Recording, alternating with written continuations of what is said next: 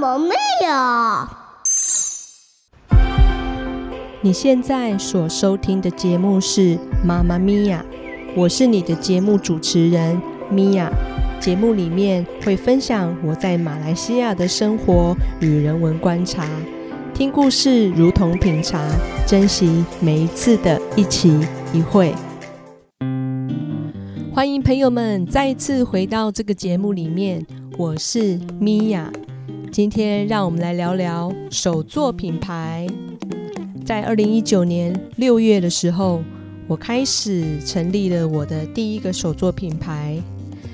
但是在去年的十二月，这个品牌暂时我将它告一个段落，因为有着新的目标，所以呢，我就决定把注意力专注在我比较想要做的事情上面。其实，在还没有接触到手作之前呢。我就很喜欢去逛市集哦，无论是在台湾或是在马来西亚，对于如果有一些不错的市集，就会去参与。台湾的手作市集有很多会在固定的一些公共的空间或是商场外面，通常都会有在固定的时间点做展出，比方说。每个星期的礼拜六的晚上几点，他们就会在那边有一些固定的一些摊位展出。手作市集会设计在户外的空间里面，我觉得可能他会是想让来参与的民众啊，多了些大自然的元素在，也可以跟以往逛商场的模式有所区别。后来呢，各式各样的主题市集也开始蓬勃的发展，也可以称之为创意市集。它就是比方说像一些比较有主题性的啊，比方说复古市集啊，或是什么呃万圣节市集啊，就会跟着不同的呃，比方说季节啦，或是不同的一些当时候流行的一些东西呀，他们就会开发出一些不同的主题元素。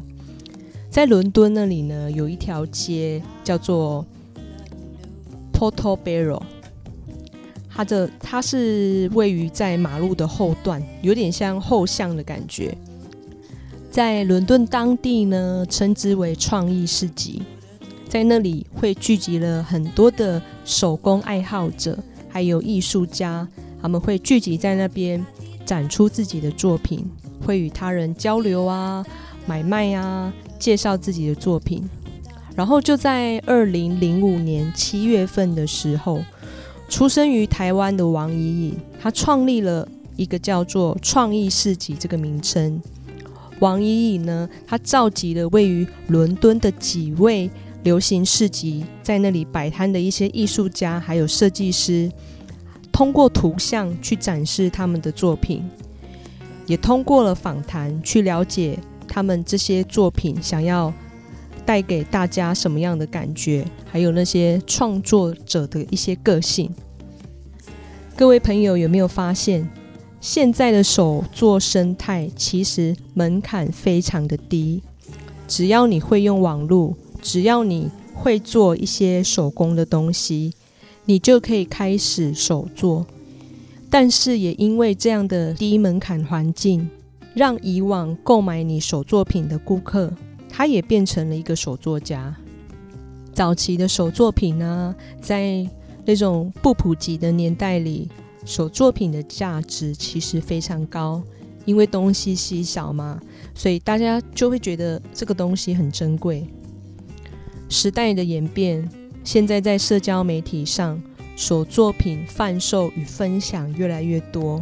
也有很多手作品分享与贩售的社团在上面，你可以看到很多同类型的创作，你也可以看到很多很让人惊艳的创作，在上面你都可以看到。那也有一些手作品的平台、贩售的平台，所以其实现在你要买手作品是非常容易的，而且。还有很厉害的一个部分，就是很多手作人呢，他可以将自己的这些作品呢拍得非常好看，然后建立在自己的粉丝专业上，或者是自己的网站。朋友们，你们有没有觉得手作品变得不再稀奇了呢？光凭着自己作品好看，想要得到顾客拿钱出来购买的那种意愿，相对的呢，也变得非常的困难。我来问问大家，你觉得品牌是什么？手作人需不需要创建自己的品牌？如果说的白话一点呢，就是你的手作品有没有具备自我风格？当大家今天看到这个东西的时候，能够马上马上联想到你的品牌。品牌创造呢，也就是你的自我风格。举例来说，大家应该都知道 Uniqlo。去仔细想一想，每次走进去店里的时候，那种感觉是不是让人觉得很舒服？有香气，有很洁白的摆设。还有很重要的一点，就是你会遇见亲切、有活力的那些店员。在做出自我风格的时候，其实呢，不是只有单单物品本身，手作人本身也是一个非常重要的一个部分。我在逛市集的时候呢，往往不是只有看那些商品，也会看摊位的陈列摆设，还有。那些在摊位前面的人在做些什么？也许他们刚好在跟顾客交流，也许刚好在吃着东西，也许刚好在椅子上休息。其实大家试想一下，如果你今天是一位手作人，你要如何在这么多的摊位当中脱颖而出？你要如何让顾客？诶，可以在你的摊位前面多停留一下子，甚至可以停下来拿起你的东西摸一摸，进一步询问你价钱。很多时候呢，手作人往往会忽略了人的魅力。看整个市集里面，可能不只有你一摊卖耳环，可能卖耳环的有非常多摊，而且都是差不多类型的。甚至价格上呢也差不多，我们最后往往有可能会跟哪一位摊主购买呢？今天你会跟一个很热情介绍耳环，甚至还会教你如何做搭配的摊主购买，还是跟一个要理不理、要买不买随便你，就是那种脸很臭的那种摊主做买卖？手作品本身它就是多了一点点那种。温度，人与人之间交流的那种感觉。有些朋友会说啊，诶，其实啊，我从来没有想过我要做这件事的理由是什么。或者是有些朋友会说，其实我没有想过会卖得出去，就是想说试看看，诶，结果就这样卖出去了。不管你的动机是什么，如果今天朋友们，你如果想要。走进这个手作市场，然后之后也打算继续做下去。那么，请大家先了解自己的要做这件事的出发点是什么。这是一个非常重要的一个事情。它除了可以让你维持一直下去的动机之外，也可以让你变成自己品牌的理念，甚至你还可以去创造属于自己的品牌标语。今天的手作品牌分享是我一些小小的心得，就与大家聊到这边，我们下集再见。马来西亚文化专栏，相信很多人都知道，伊斯兰教是马来西亚的国教。伊斯兰教的象征呢是新月和星星，通常会是在新月开口的地方。会有星星成为一个弦月报星的形式，在马来西亚的国旗上呢，就有星月和星星。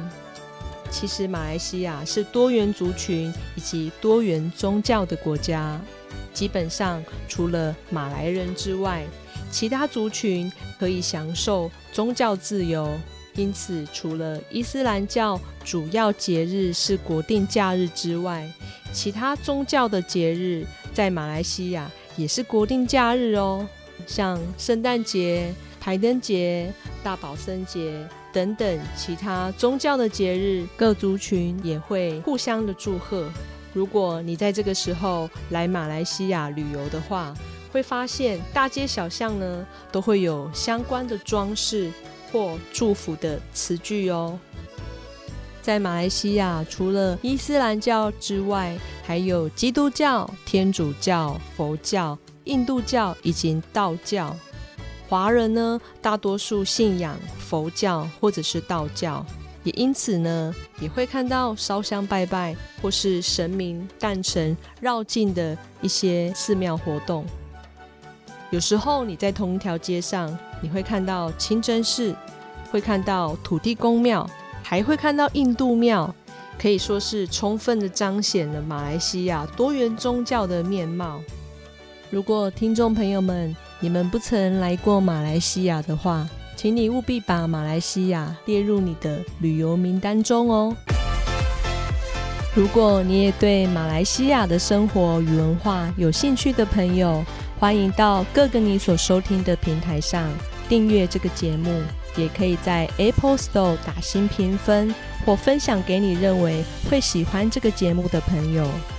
节目会在台湾时间双周二的早上十点上线，期待下次在节目中见到你喽！再见。